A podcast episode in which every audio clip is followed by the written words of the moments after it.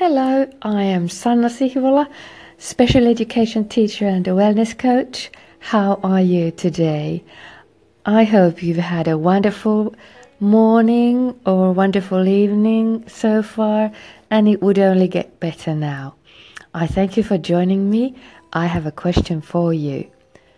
Have you ever wondered how on earth to cope with all the contradictions inside of you, all the opposite sides of you, how to find the balance and to take the best of both both qualities. So today I would like to share something from my book called The Amazing Woman and uh, I've got here something about it, something about contradictions inside of us. So I write everything is relative. The correct balance between work and leisure time gives me strength and joy. I dimension, dimension my time and strength correctly, and as a result, I can encourage my students every day in exercise, mathematics, and sign language, for instance. I enjoy tinkering away at home.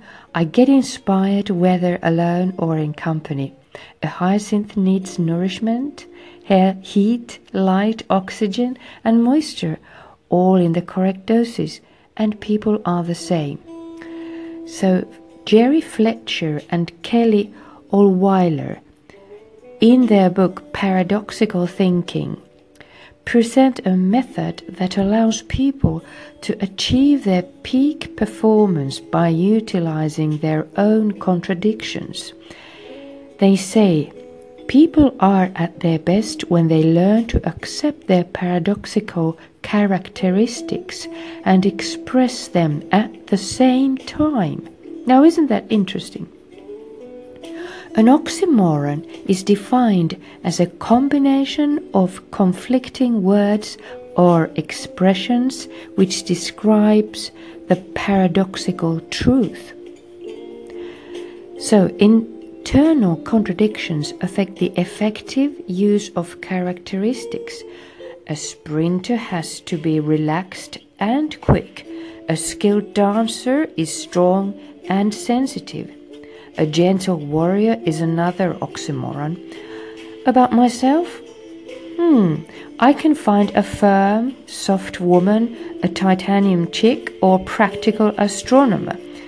Now describe yourself and you will be surprised. So, the only constant is change. Paradoxes are everywhere. Spirituality is just like that.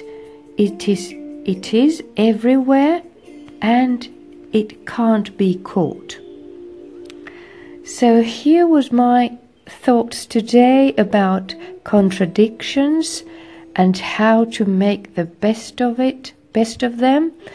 And uh, I hope this was value to you. Please, if you feel so, share, tag a friend, and I hope you have a wonderful evening ahead, lovely day wherever you are. And I thank you for joining me. I appreciate you and be well. Until next time, bye for now.